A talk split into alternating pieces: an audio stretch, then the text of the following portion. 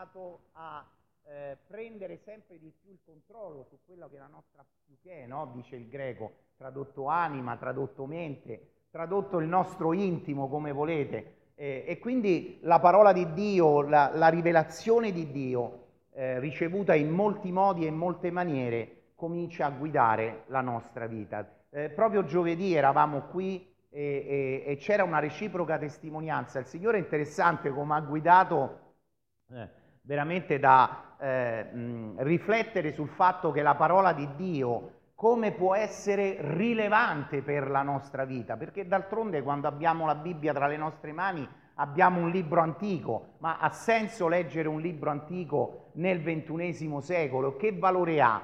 E, e il Signore ha guidato veramente questo tempo tra quelli che erano presenti. Colgo l'occasione per dire appunto, ragazzi, adesso siamo in un periodo estivo di dispersione, ma noi abbiamo dei, del tempo il giovedì che è meraviglioso, veramente in cui c'è condivisione, riflessione insieme. Eh, abbiamo ancora, sicuramente nel mese di luglio faremo ancora degli incontri e dicevo giovedì proprio eh, una testimonianza dietro l'altra di come la parola di Dio ha cambiato le nostre, le nostre vite. E poi dicevamo, no? Eh, affamati di Dio, affamati di Dio. Certo, perché perché non sono affamato di Dio? E in un certo senso abbiamo riflettuto come eh, in realtà arriviamo già sazi in questa eh, relazione, sazi perché andiamo a, a prenderci cose da tante altre parti e quando Dio vuole offrirci il suo cibo,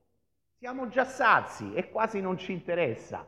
Eh, invece noi vogliamo essere affamati di Dio perché quando incontri Dio non puoi rimanere la stessa persona. E questa, quest'oggi vi parlo proprio di un incontro con Dio.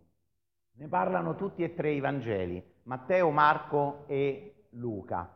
Lo trovate in Matteo capitolo 19, lo trovate in Marco capitolo 10, lo trovate in Luca capitolo 18. Però seguitemi nella lettura di eh, Marco capitolo 10 dal versetto 17. Marco capitolo 10, leggiamo dal versetto 17. Mentre Gesù usciva per la via, un tale accorse e inginocchiatosi davanti a lui gli domandò, Maestro buono, che cosa devo fare per ereditare la vita eterna?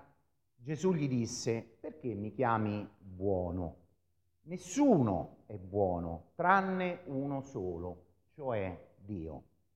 Tu sai i comandamenti, non uccidere, non commettere adulterio, non rubare, non dire falsa testimonianza, non frodare nessuno, onora tuo padre e tua madre. Ed egli rispose, Maestro, tutte queste cose le ho osservate fin dalla mia gioventù. Gesù, guardatolo, l'amò e gli disse, una cosa ti manca, va, vendi tutto ciò che hai e dallo ai poveri e avrai un tesoro in cielo poi vieni e seguimi. Ma egli, rattristato da questa parola, se ne andò dolente, perché aveva molti beni. Gesù, guardatosi attorno, disse ai suoi discepoli, quanto difficilmente coloro che hanno delle ricchezze entreranno nel regno di Dio. I discepoli si stupirono di queste sue parole e Gesù replicò loro, figlioli, quanto è difficile per un ricco entrare nel regno di Dio.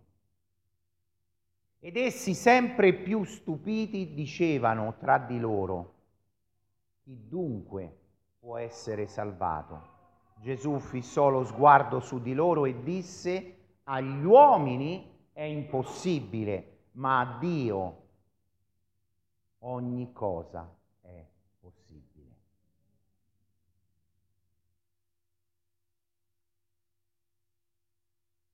Incontrare Dio non ti può lasciare la stessa persona. Questo giovane incontra Dio e se ne va via triste. Per questo il titolo che trovate anche sul fogli che vi sono stato dato è Generazione triste.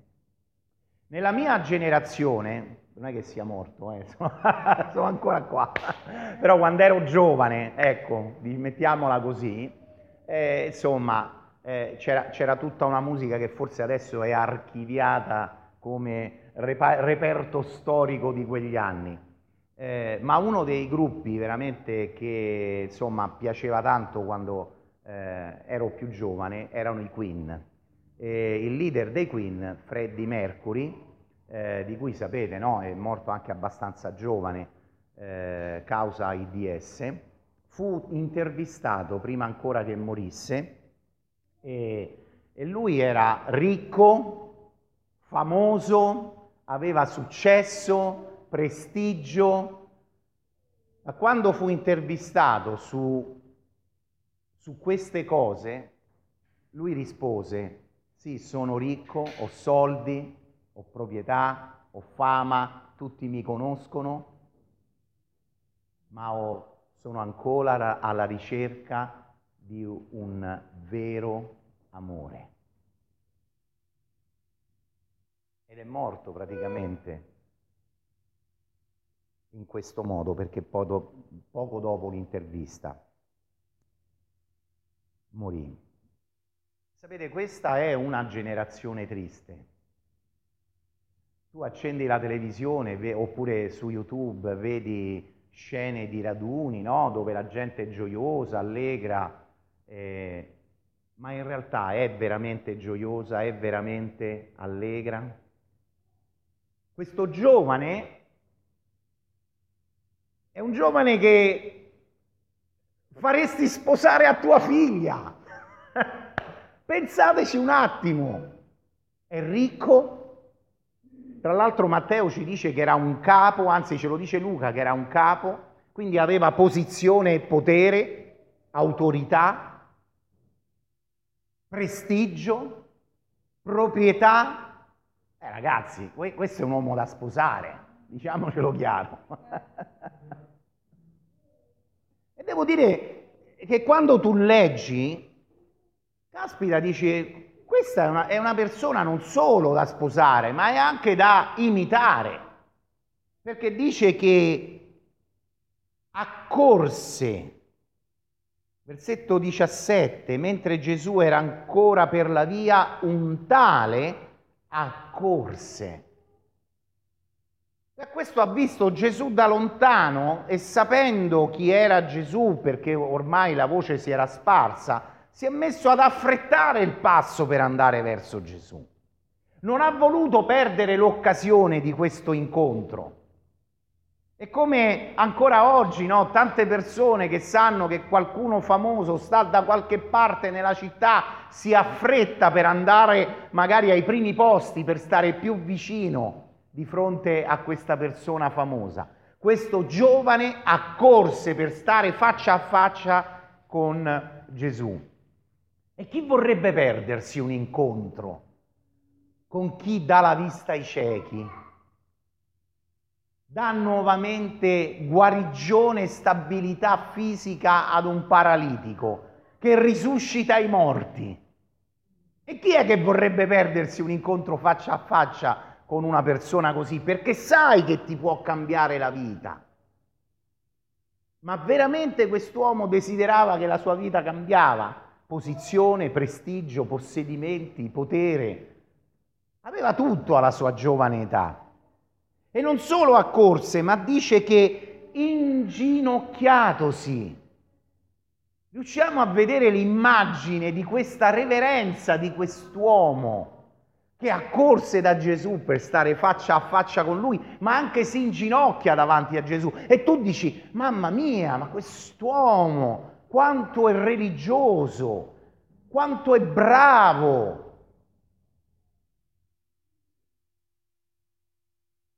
E non solo, corre da Gesù, non solo si inginocchia davanti a Gesù, ma anche ha una domanda da fare a Gesù. Signore, io ho un desiderio. Io voglio sapere come essere salvato. Per quelli che sono venuti con me, ormai abbiamo condiviso delle esperienze di uscire in piazza a predicare il Vangelo e abbiamo parlato della salvezza alle persone, ci siamo sentiti dire ma perché dovrei essere salvato? Quest'uomo invece vuole sapere come essere salvato, vuole sapere come avere la vita eterna. Quest'uomo è, una persona che ti piace, è una persona veramente che quando esci vorresti incontrare. Ma le cose stanno effettivamente, effettivamente in questo modo. Cos'è questo incontro? E si rivolge a Gesù dicendogli, Maestro buono. La risposta di Gesù ci dice due cose. Qual è la risposta di Gesù? Perché mi chiami buono? Uno solo è buono e questo è Dio.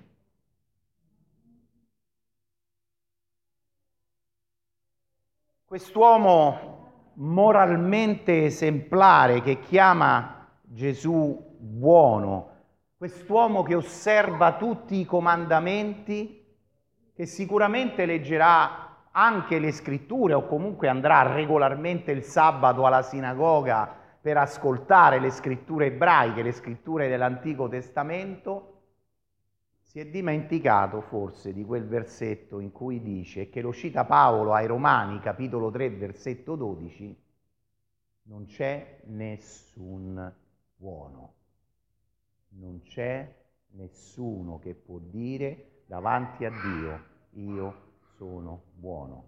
Allora Gesù cosa sta dicendo? Sono un peccatore? No, implicitamente Gesù sta dicendo, se tu mi chiami buono, tu stai dicendo io sono Dio, perché solo Dio è buono. Riconoscere che Gesù è buono significa implicitamente affermare e dichiarare Gesù è Dio. Perché la Bibbia ci dice chiaramente che su questa terra nessuno è buono. E io sono un peccatore, un peccatore che Dio ha perdonato e continua a perdonare, mostrandomi il suo amore. Se Gesù è buono, Gesù è Dio. E sapete, Dio è, è buono ed è giusto. E quando noi diciamo che Dio è buono ed è giusto, significa che se Dio passasse oltre il problema del peccato, sarebbe ingiusto. Mi seguite? Dire che Dio è buono non significa che Dio tollera qualsiasi cosa, perché questa è la mentalità di oggi. Voi non so se come me siete, diciamo così, interessati, non dico appassionati perché non è una passione, ma interessati ai talk show, no? Lì dove si, si fanno incontrare esponenti di varie parti, si sottopone una questione, un problema, no? E, e, e lo discutono tra di loro. Ultimamente no, ci, ci, sono soprattutto un paio di questioni che tu li senti dappertutto, in tutte come giri canale, fai zapping, parlano sempre e solo di quello.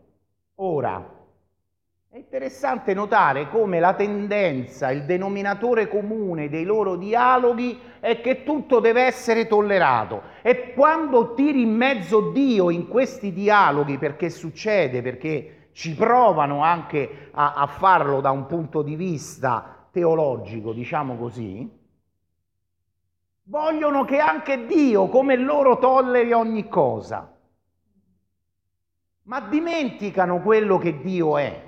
Dio non solo è buono, ma Dio è anche giusto e per essere giusto non può tollerare quello che è male. Non può, perché sarebbe un giudice ingiusto.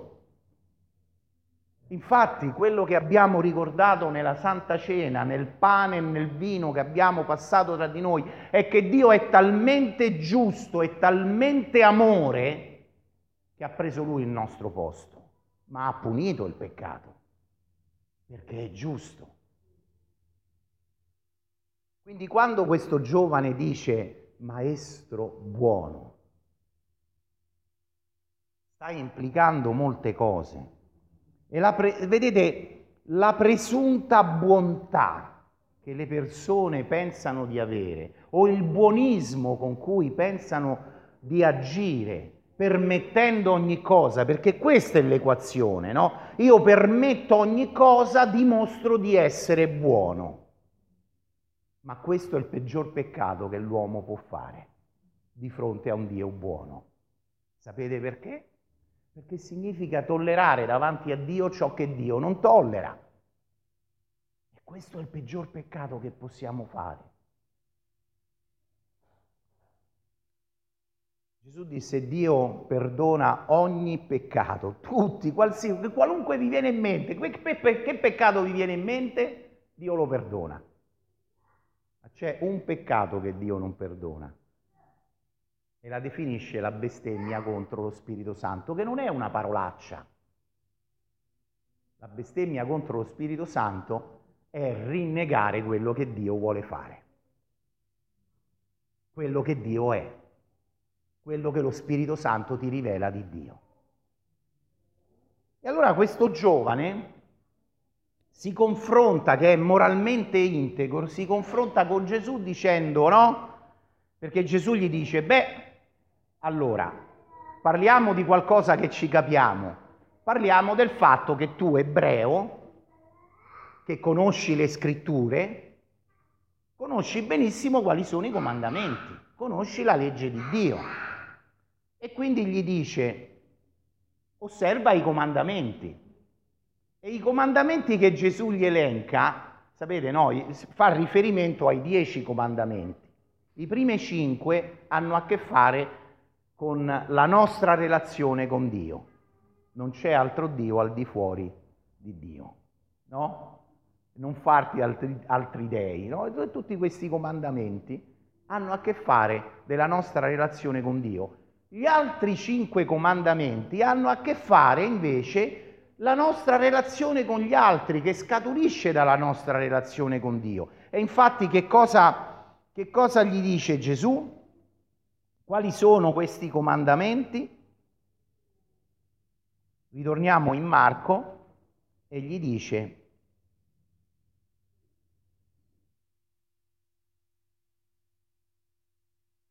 non uccidere, non commettere adulterio, non rubare, non dire falsa testimonianza, non frodare nessuno, che è una conseguenza, onora tuo padre e tua madre. E cioè ama Dio con tutto te stesso, ma ama anche il tuo prossimo come te stesso. Qual è la risposta del, del giovane entusiasta? Definiamolo così perché comunque rappresenta la nostra generazione, questa generazione di questo periodo che ha voluto mettere da parte Dio e farsi una legge per conto proprio. La troviamo proprio qui, perché gli dice io sono una brava persona.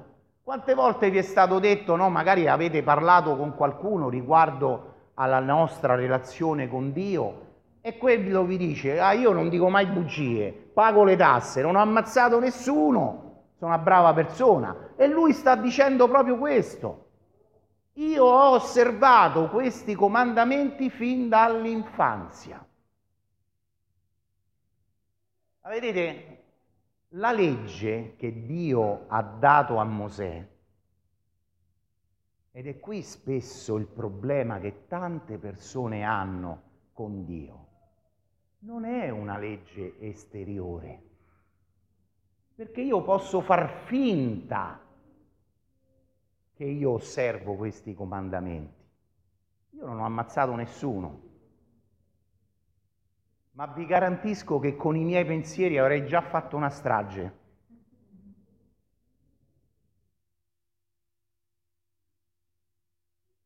Io non ho mai fatto falsa testimonianza almeno in tribunale. Ma vi garantisco che come tante persone ho cercato di accomodare tante volte le situazioni alla mia convenienza.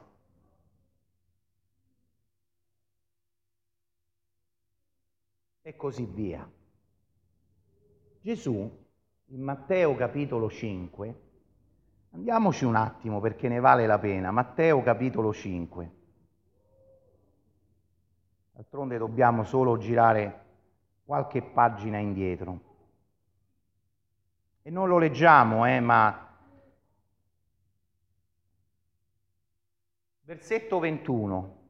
Voi avete udito che fu detto non uccidere, ma perché chiunque avrà ucciso sarà sottoposto al tribunale, ma io vi dico che chiunque si adira contro suo fratello sarà sottoposto al tribunale. Chiunque ha detto pazzo sarà condannato. Un po' più avanti, versetto 27. Voi avete udito che fu detto non commettere adulterio, ma io vi dico che chi guarda una donna per desiderarla ha già commesso adulterio nel cuore suo. La legge non è esteriore. Cosa sta dicendo Gesù? E cosa sta dicendo Gesù a questo giovane che dice io ho osservato tutti i comandamenti? E cosa dice la parola di Dio a tutte le persone che dicono io sono una brava persona?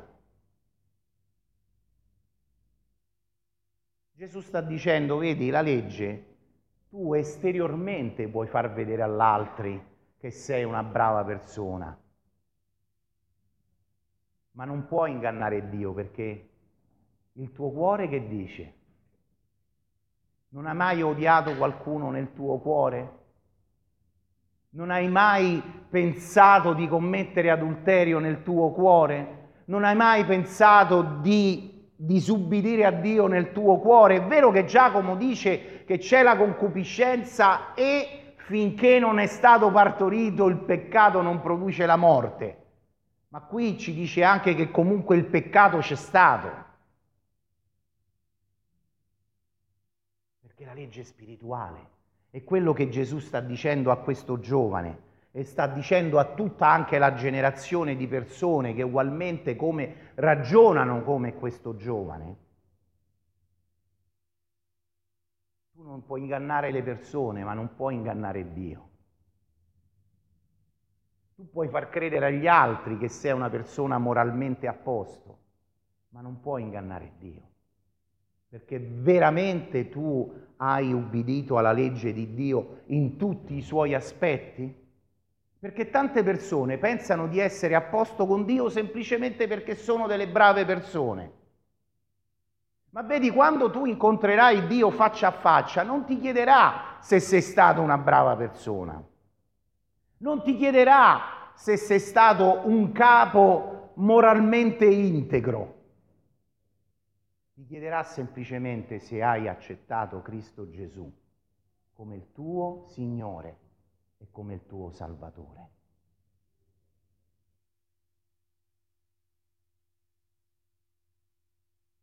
Ed è questo il problema di questo giovane, che Gesù mette in evidenza. È impossibile essere salvati semplicemente ubbidendo alla legge in maniera esteriore.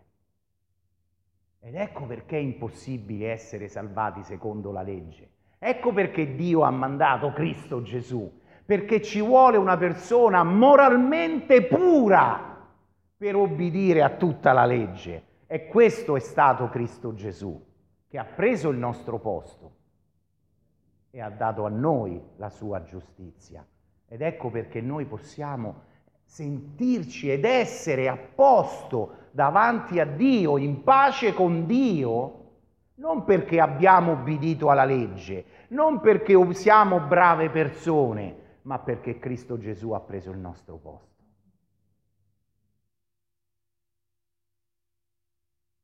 E se io penso, vedete,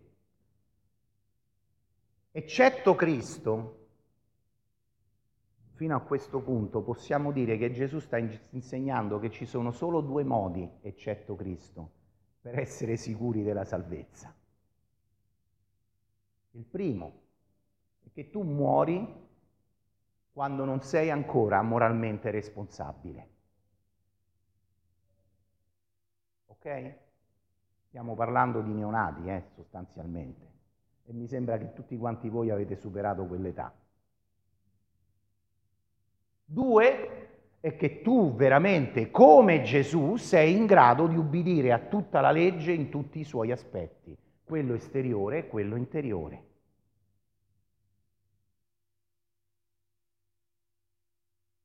Se tu non ne sei capace, se tu sei fuori da questi due, te ne rimane uno solo.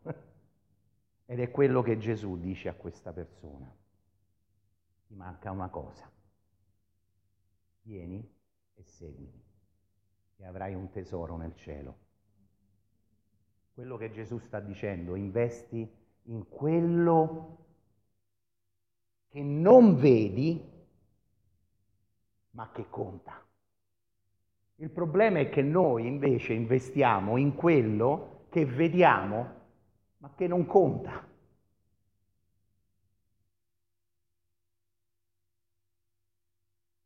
Vedete, miei genitori, ma penso come i vostri, forse i vostri sono ancora tutti quanti in vita e questo è buono, hanno fatto tanti sacrifici, tanti lavori, tante privazioni, lasciando a noi figli quello che è stato il risultato delle loro fatiche. Ma questo non è che lo dico io, lo dice la Bibbia in Ecclesiaste. Questa è la fatica dell'uomo. Si affatica per tante cose e poi quello che ha fatto lo lascia per quelli che vengono dopo. Ma loro non si sono portati via niente. Loro non si sono portati via niente. Io aggiungo anche che nella loro vecchiaia probabilmente non hanno neanche più goduto di quello che si sono portati via di quello che hanno lasciato agli altri. Ecco perché Gesù dice, vedete, noi abbiamo questa mentalità, che noi investiamo in quello che vediamo, ma non ci rendiamo conto che quello che vediamo è ciò che non dura. E Gesù sta dicendo, investi in quello che non vedi, ma che dura e che vale. Ecco perché Gesù gli dice, visto che tu hai tante proprietà e tanta ricchezza, vendila, privatene, liberatene, in modo che puoi essere in grado di seguirmi. Ma cosa sta dicendo Gesù con questa frase? Vedete, ci sono persone che radicalmente hanno ubbidito a questa parola e sono nati nella storia grandi movimenti per dirne uno che è famoso qui in Italia, Francesco d'Assisi, eh, veniva da una famiglia ricca, no? c'è il famoso episodio che si è letteralmente spogliato per dire io non voglio papà le tue ricchezze, perché io voglio seguire Dio. Ma nello, diciamo 50 anni prima la stessa cosa l'ha fatto Valdo di Lione, fondatore da cui viene il nome dei Valdesi, ma stiamo nel 1180 ricco mercante che si è preoccupato di lasciare alla moglie e alle figlie quello che gli serviva e il resto ha venduto tutto per dedicarsi alla predicazione del Vangelo. C'è chi ha fatto radicalmente sue queste parole. Ma Gesù non sta però chiedendo questo. Gesù in realtà sta dicendo che chi è il Signore della tua vita è il padrone della tua vita. Tant'è vero che al versetto 23 dice poiché aveva tanti beni, ma al versetto 24 rispondendo ai discepoli dice è difficile per quelli che confidano. La parola confidare vuol dire proprio costruire sopra. Quello che sta dicendo Gesù, questo giovane aveva costruito la sua sicurezza su quello che aveva. Ma per un altro non è necessariamente il denaro, forse per un altro è la propria fama. C'è chi costruisce la propria vita sulla propria fama. Ci sono persone che cercano continuamente visibilità Noi adesso con i social diciamo che eh, forse c'è, c'è qualche opportunità in più rispetto a quando io ero giovane. All'epoca c'era Castro Caro Terme. Ma questo è. Questo giovane ha costruito la sua vita, la sua sicurezza, confidava, dice Gesù, nei suoi averi. Altri è un altro problema. Magari c'è chi confida nel proprio lavoro, nel proprio successo, nelle proprie intelligenza, nelle proprie abilità, nelle proprie conoscenze. Ognuno ha qualcosa su cui confida, ma quello che sta dicendo Gesù, le chiese sono ancora oggi piene di pagani battezzati. Perché questo giovane, diciamo tra virgolette, era un ebreo, ma se fosse stato un cristiano, l'avrebbe definito un pagano battezzato, cioè uno che va alla sinagoga, uno che legge le scritture, uno che osserva i comandamenti, una brava persona, ma in realtà il Signore della sua vita non è Dio, è il denaro. E così noi oggi abbiamo persone, anche che vanno in chiesa, ma cui il Signore della sua vita non è Dio, è la fama. Non è Dio, è il successo, non è Dio, è il lavoro. Non è Dio, è se stessi. Questo è quello che sta dicendo Gesù. Il Signore della tua vita è quello che controlla la tua vita. E chi controlla la tua vita? Dice che questo giovane se ne andò via triste. Vuol dire proprio un dolore qui allo stomaco. Sapete perché aveva un dolore allo stomaco? Perché qui c'era Gesù che, da cui lui è corso e che gli dice seguimi. Lascia che io sia il Signore della tua vita. E di qua c'è la lista dei suoi possedimenti, di quello che era il suo idolo, il padrone della sua vita. Di qua Gesù e di qua il padrone della sua vita. E quando dice che fu triste, ed è questo quello che ci identifica tante persone ancora oggi, è il fatto che quando tu incontri Gesù, che potrebbe veramente cambiare la tua vita in maniera totale, tu dici no, no, no, e torni ai tuoi idoli. Questo è quello che ha fatto il giovane. È tornato ai suoi idoli. In prima Timoteo 4 Paolo scrive, e Paolo è sulla fine della sua vita perché poi scrive la seconda Timoteo e poi verrà anche lui martirizzato per la fede.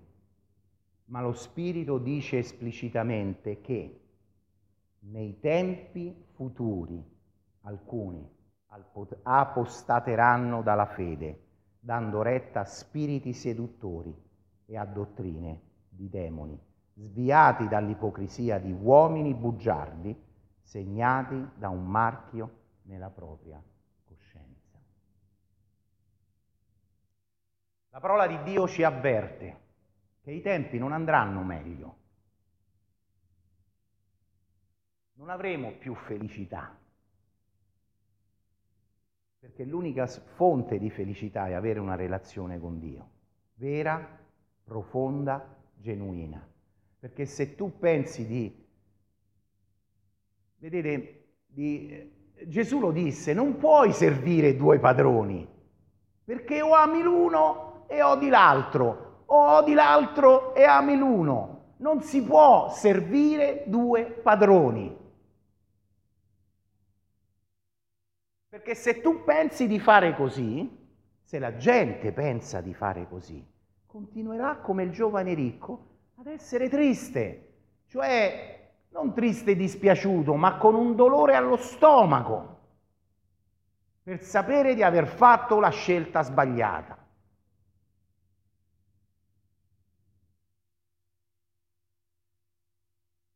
nei tempi futuri sarà peggio, sempre meno fede e sempre più confusione, perché si confida nelle tradizioni, perché si confida nell'ignoranza, perché si confida in un buonismo che ci fa pensare che volemo se tutti bene e abbiamo risolto i problemi così. Ma in realtà la parola di Dio è chiara, non è così. Dio sta dicendo chi controlla la tua vita. Ma qui c'è la buona notizia. Perché i discepoli dissero, allora se le cose stanno così, stiamo tutti inguaiati. Ma Gesù disse, quello che non è possibile agli uomini è possibile a Dio. Sapete, la storia è piena di vite cambiate, di persone che erano talmente lontano da Dio, ma che quando hanno incontrato Dio hanno seguito Gesù, non sono tornati ai loro idoli. In prima Tessalonicesi 1.9 dice convertiti dagli idoli a Dio per servire il Dio vivente. Che significa conversione? La parola greca, ne abbiamo parlato, no? sia in ebraico che in greco più o meno hanno lo stesso significato. Diciamo l'ebraico è più fisico nella descrizione. Il greco, la parola metanoia, significa cambiamento della tua considerazione delle cose, il cambiamento della tua mente, nel senso del modo proprio come valuti le cose. Dio non sta dicendo va in banca, ritira quei pochi risparmi che c'hai e balla da via.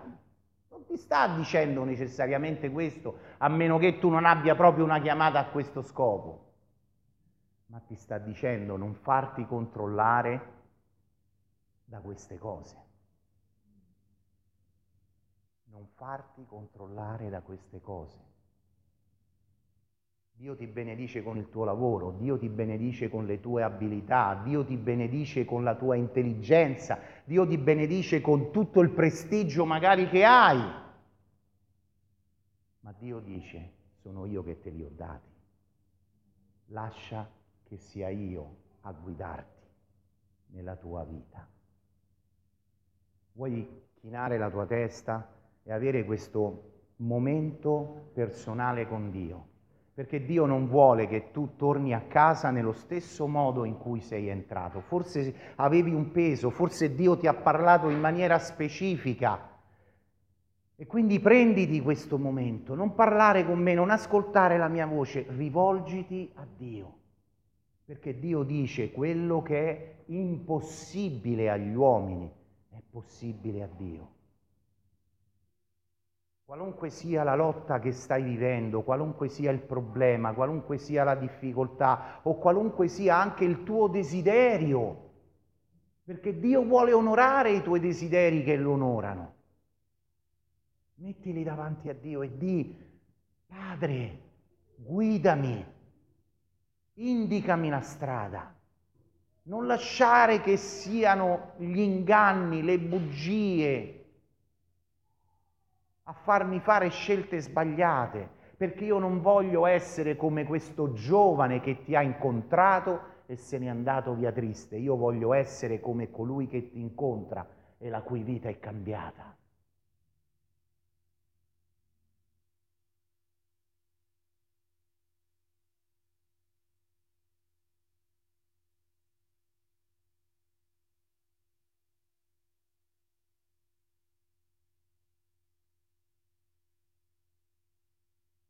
Padre Santo, noi ti ringraziamo per Cristo Gesù, perché ci ha fatto conoscere te, il Padre, ci ha fatto conoscere la, la salvezza, ci ha fatto conoscere la realtà delle cose. Padre,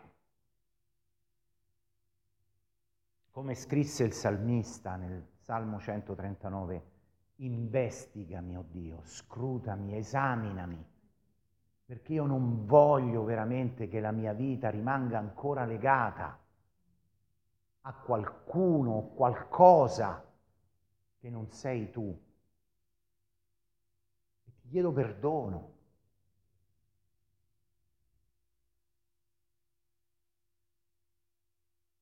Perché voglio seguirti, perché se so che tu vuoi il bene per la mia vita, so che i tuoi piani per la mia vita sono piani per il bene e non per il male.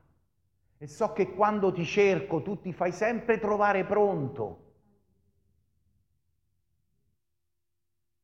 Padre, grazie, nel nome di Cristo Gesù, perché ci mostra il tuo grande amore.